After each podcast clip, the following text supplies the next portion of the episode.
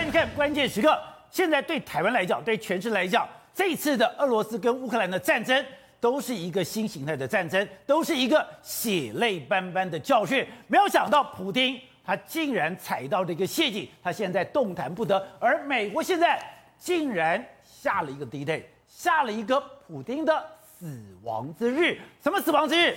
四月十五号。四月十五号，很多。俄罗斯的国债就要到期，他现在是付不出利息。如果说你也没有办法还债的话，那你就会步上委内瑞拉，步上过去阿根廷的后尘，你这个国家就会破产，你这个国家的债信会荡然无存。这个时刻，你今天整个俄罗斯就会陷入地狱当中。所以就看到了美国这一连串的组合拳，把你给踢出的货币交换，我把你踢出，甚至未来禁运石油的话。那俄罗斯都是无利可当，而更可怕的是，过去的俄罗斯至少他在军力上面还被认为独霸一方，现在他连他俄罗斯的军人他都不能信任了。现在传出来说，普丁他要雇佣什么？他要雇佣二十万的叙利亚的佣兵，现在第一批十五万即将进来。你明明有自己的俄罗斯部队，你的俄罗斯部队已经在乌克兰的战场，结果你这所有的部队里面陷入泥沼，你发现这已经不堪用了，你只好去调动叙利亚的佣兵，就代表乌克兰的战场他已经一筹莫展，他已经无可奈何。待会儿呢，资深媒体人黄暐瀚也会加入我们讨论。走，这一场的战争真的是计中计，谋中谋。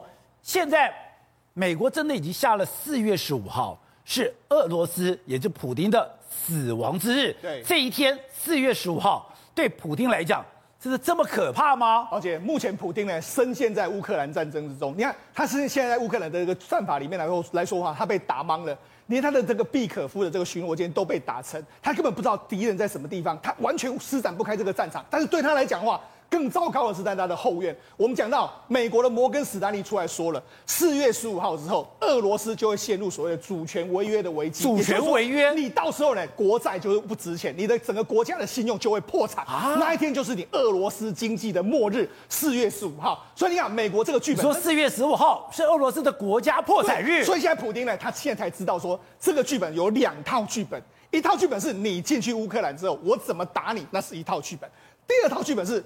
你真的打乌克兰之后，我怎么对付你？在金融上面怎么对付你？你看为什么我这样说？哎，宝杰，那十天之内的时间，为目前全世界对乌对俄罗斯所有的制裁，一共一共一共有两千七百七十八项。那是俄国是俄罗斯目前一共有五千五百三十项，全部加起来有这么多这么多的这个制裁，这么多制裁是怎样？这个不是是一不是短时间就拿出来，这是美国早就已经准备好了嘛？他给你的所有的制裁全部都出来，这里面所以你说俄罗斯现在变成全世界。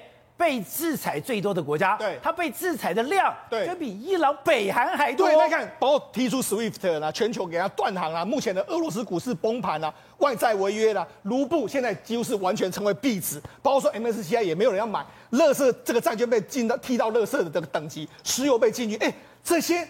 组合拳不是你一是一下之间就能够讲出来，这绝对就已经是准备好。美国都已经评估过，哎，石油禁运会有什么样的状况，他才敢这样讲嘛。所以美国都已经准备好这些动作，就等你这个踏入乌克兰。就你果然踏入乌克兰之后，我这些组合拳就出来。所以普京是自己。打的西蒙会盖说，没错，你自己塔进来，所以为什么拜登就说我们已经准备好，就是这样子嘛。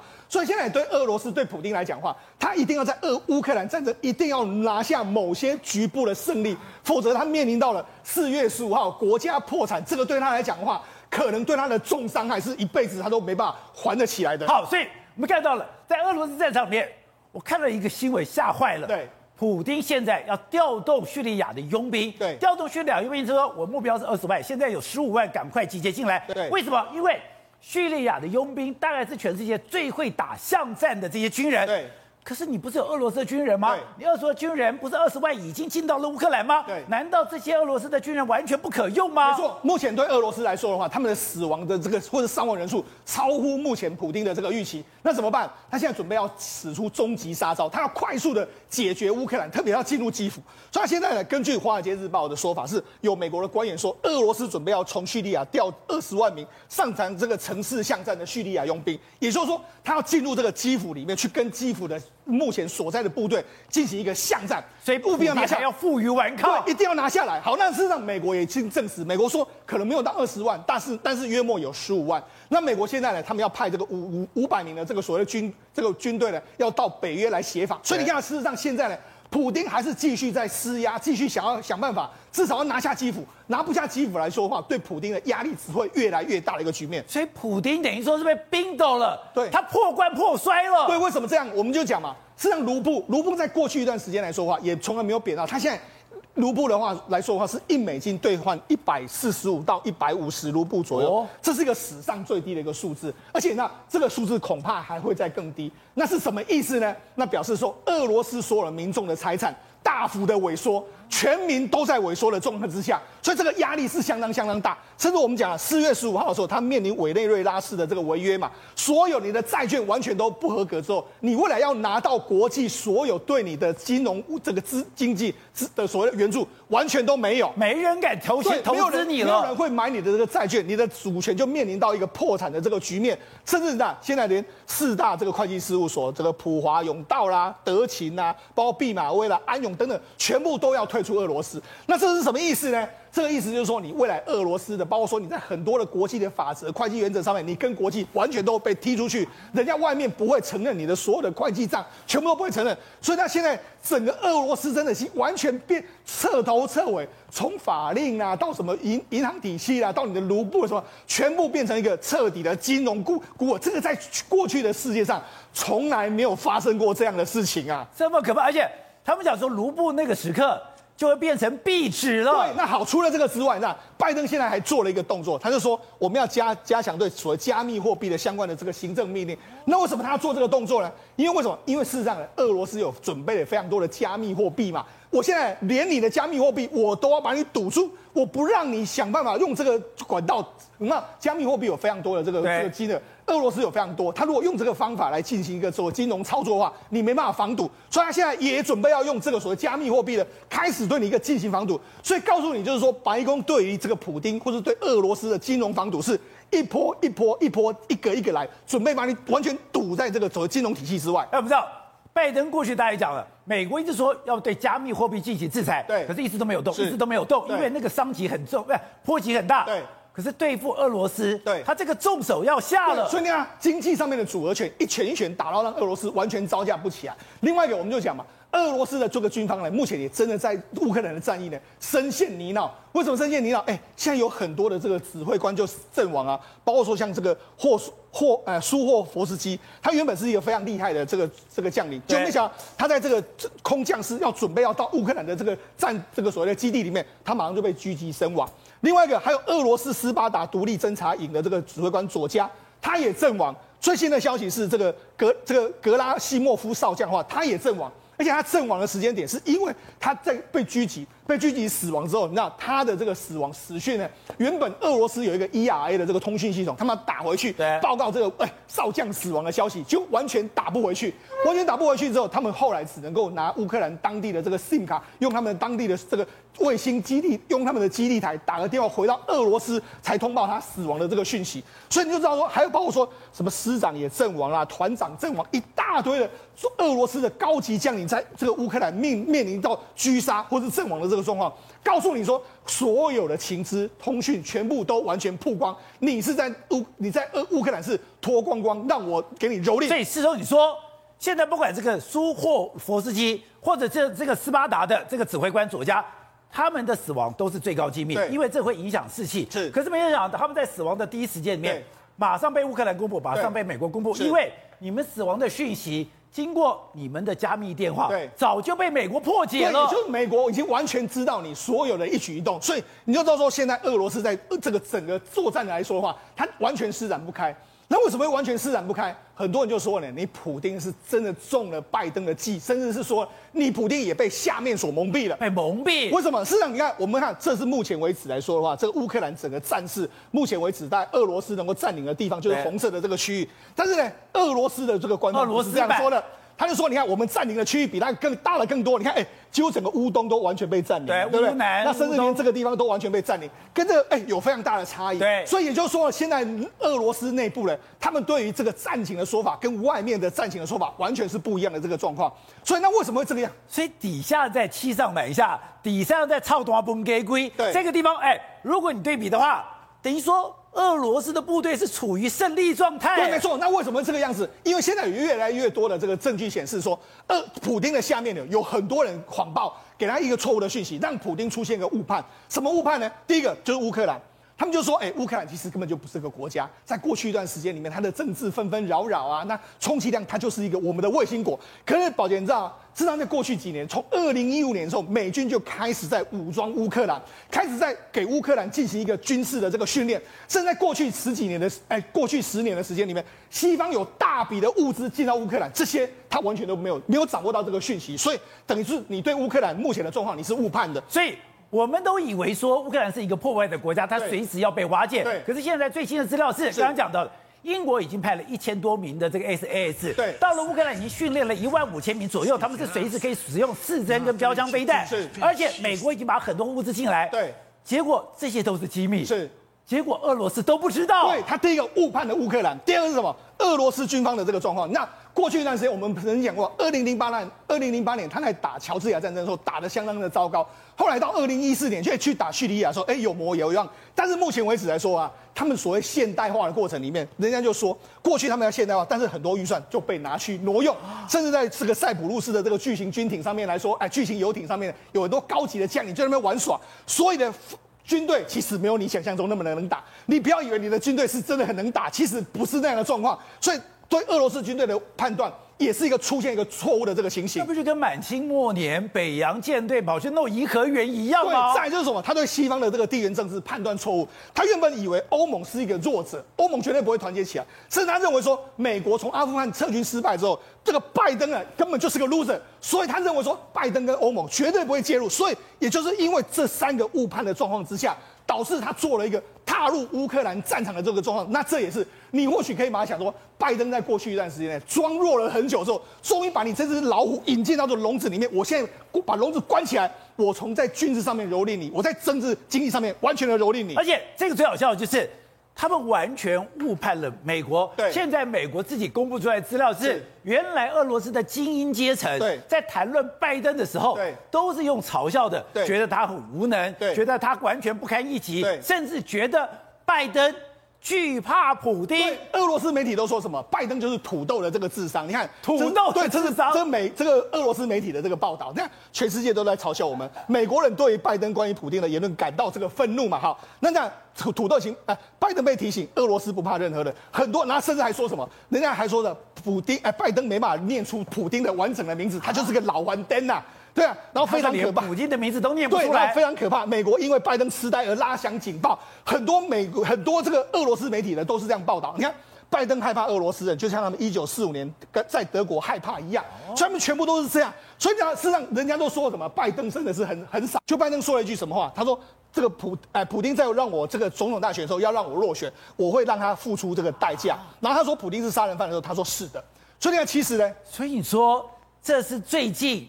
拜登接受 ABC 的专访，对，他居然当面清楚指出，普丁在美国总统大选要让我落选，对，那普丁要为这个付出代价。所以你知道说，事实上这完全都是已经准备好的一个一个牢笼。让你踏进来，你就真的踏进来。我在这个阿富汗战争的时候，我给你示弱，让你觉得说，哎，我真的很孬。好，结果没想到，我真的把你引进来。好，那除了这个之外，现在俄罗斯呢也准备要进行一个反击。他的反击是什么？他就说，好，如果你真的这个停工我所谓的石油天然气的话，我也会对这个欧洲卡断它的这个天然气。他的意思是什么？因为我们知道有一个北溪一二号已经没有了，对不对？他就说，如果你真的制裁我的话，我也会让北溪一号把它停掉。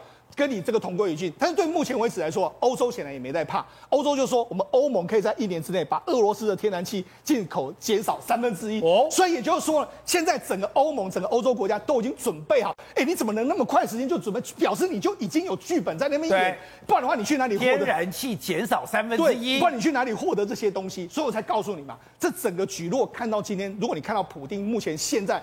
乌克兰的这个局面，或是整个经济的这个困局来说，我觉得这一切搞不好是老美就已经写好了剧本。那刚刚讲的是拜登接受 ABC 的一个专访，我看了以后，我有一点头皮发麻。原来他这么怨恨普丁，原来他的眼睛看着中国，可他内心深处想要宰掉的人是普丁，因为他讲，他说，在我们选举的时候。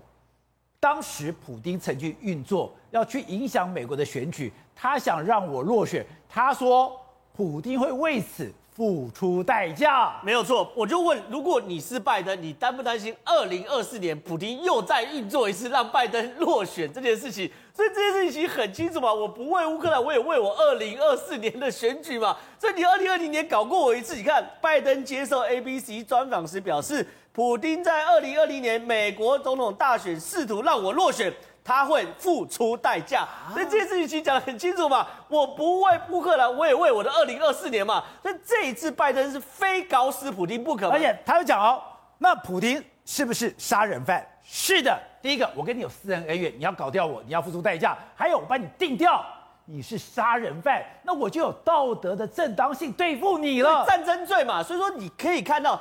这一场战争呢，虽然是俄罗斯发生的，可是呢，美国却是准备好的那一方，而俄罗斯是没有准备好这方嘛。你看，我们一路讲下来，这事情就很清楚嘛。你看，我们一路上从这个补给啊、战争啊、武器啊、训练，甚至连什么泽伦斯基这种心战，美军在后面操控的影子都非常非常的强烈嘛。有没有才记得昨天有个讯息？普丁跟所谓呃法国总统马克宏通过电话，他说泽伦斯基在哪里，他都知道，对不对？请问这个讯息出来后，泽伦斯基马上出什么招？他马上跳出来说：“我就在这儿。”是我们现在看到这个画面是非常非常精彩。这个画面，这个是泽伦斯基，因为那时候普丁呛说：“我知道你在哪里嘛。”对，泽伦斯基今天出来，你看哦，他是一路哦在走道上面自拍哦，自拍完之后呢，他进入到总统的办公室，进到总统办公室呢，把这个手机哦自拍手机拿给他的部属。拿给他的部署，你看哦，他部署接过去之后呢，他可以在办公室上办公。但开始有人会怀疑说，哎，你这不见得在办公室啊，你可不可以在这空中碉堡，对不对？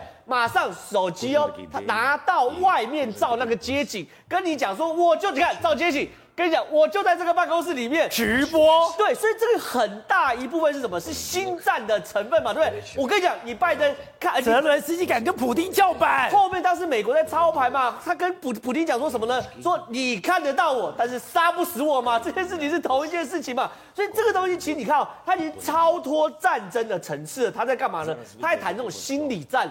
大内宣、大外宣，士气上的交锋嘛。普丁跟马克龙说：“我可以杀得了泽伦斯基。”我知道泽伦斯基这样讲，泽伦斯基试出这个画面说：“你看得到我，但是杀不到我。”这样的交锋层次已经是政治国际政治层次，已经不是单纯。而且你想，他敢这样子，代表他后面有力量在保护他，而这个力量保护，现在美国的影子就越来越清楚了。没有错，他天天跟拜登通电话。现在新的讯息是这样：天天跟拜登通电话，说周末才讲了三十五分钟，然后说所有的情报的第一时间都给泽伦斯基。然后呢，需要泽连斯基配合的也第一时间都告诉泽连斯基，所以这个东西便是两边是非常非常。所以这是拜登跟泽连斯基两个人演一出戏去搞普丁的，他们在演双簧。泽连斯基一直在讲说西方世界都没帮忙，西方世界放乌克兰孤军作战。普京听到这个放心了吧？乌孤军作战嘛？那我就大军入境。而且最有趣的事情是我们最近一直在谈这个补给线，对不对？有没有发现俄罗斯连空中补给都没有办法？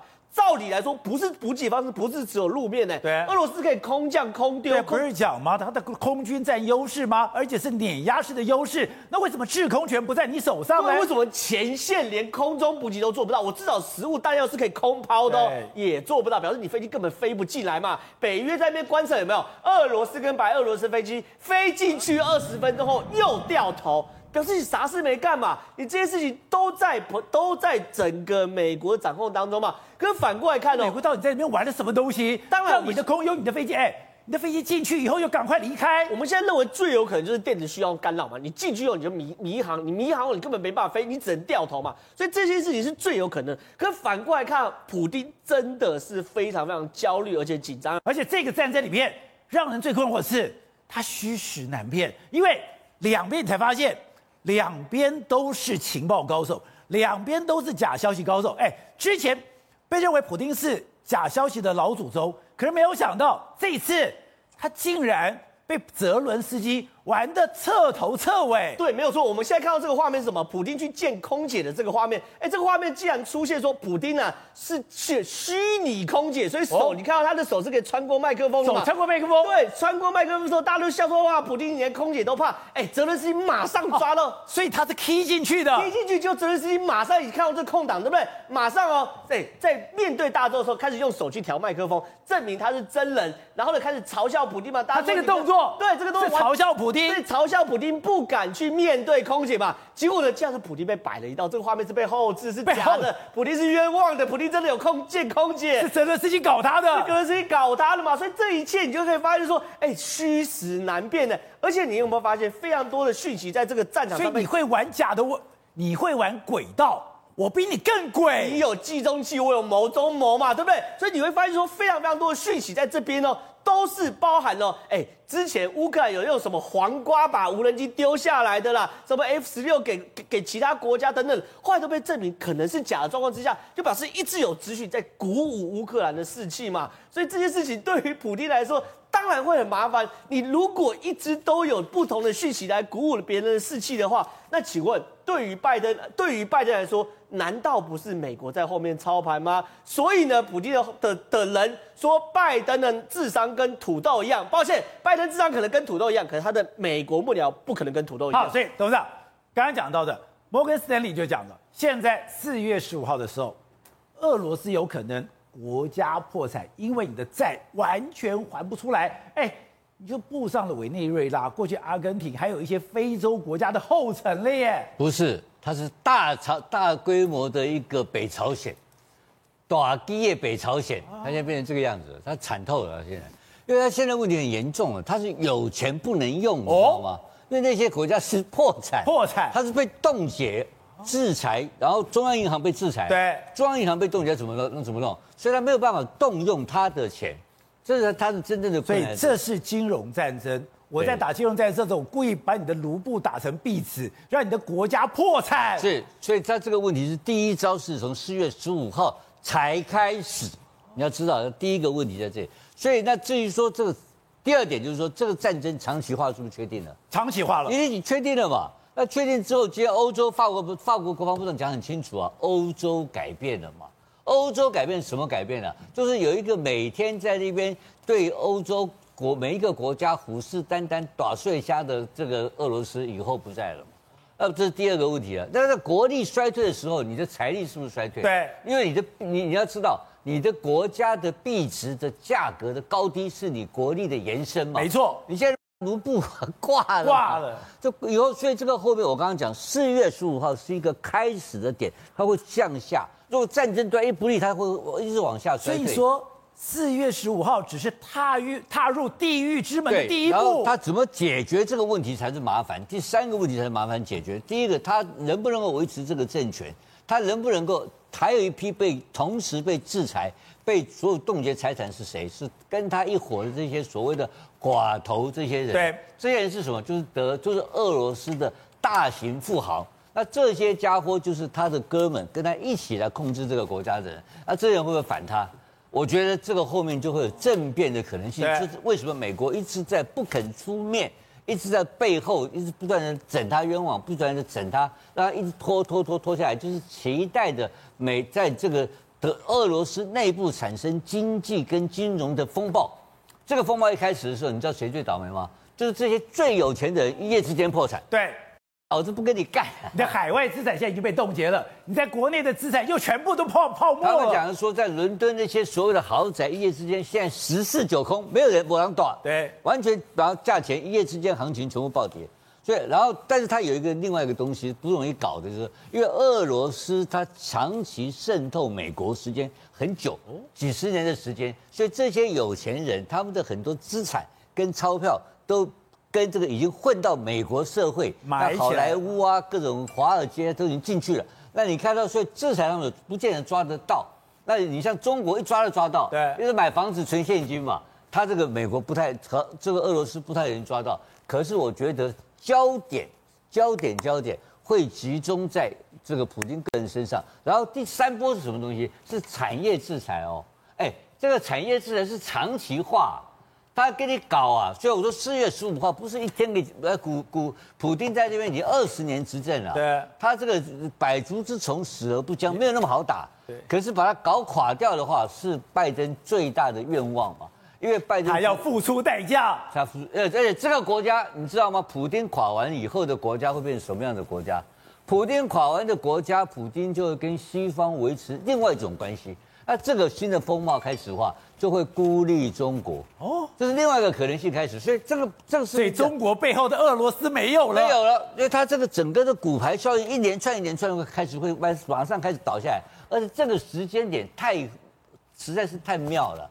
中国二十大，对，然后这个美国选举，选举，然后现在这个呃这个法国四月份选举，大家都在搞选举，都有事情的时候，突然间发生这个纰漏。这个莫名其妙，这真是一个上帝的一个制造的一个最大的惊喜，让全世界大家一起来共同观赏。好，对的。现在普京讲说，我要从叙利亚调二十万的兵力，这些人是最会打巷战的。可是不对呀、啊，那有二十万的俄罗斯部队进到了乌克兰，难道这些已经确定他完全不堪用吗？更可怕的是，我在这个乌克兰一个礼拜消耗的兵力，比我在叙利亚。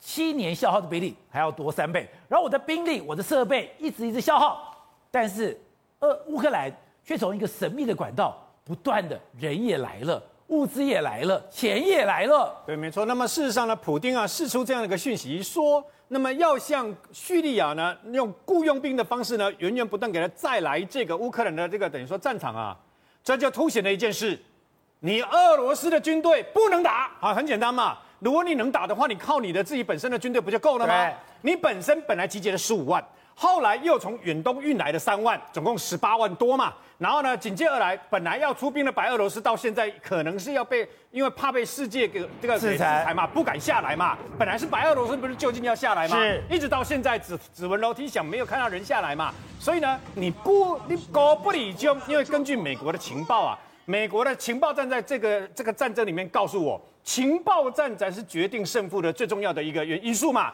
所以你看，美国的情报显示啊，俄罗斯所有的部队全部都已经进入了乌克兰的领土了嘛。你全部都进来了，你还没有办法战胜乌克兰，你竟然还要去跟叙利亚调雇佣兵？我不客气的说了。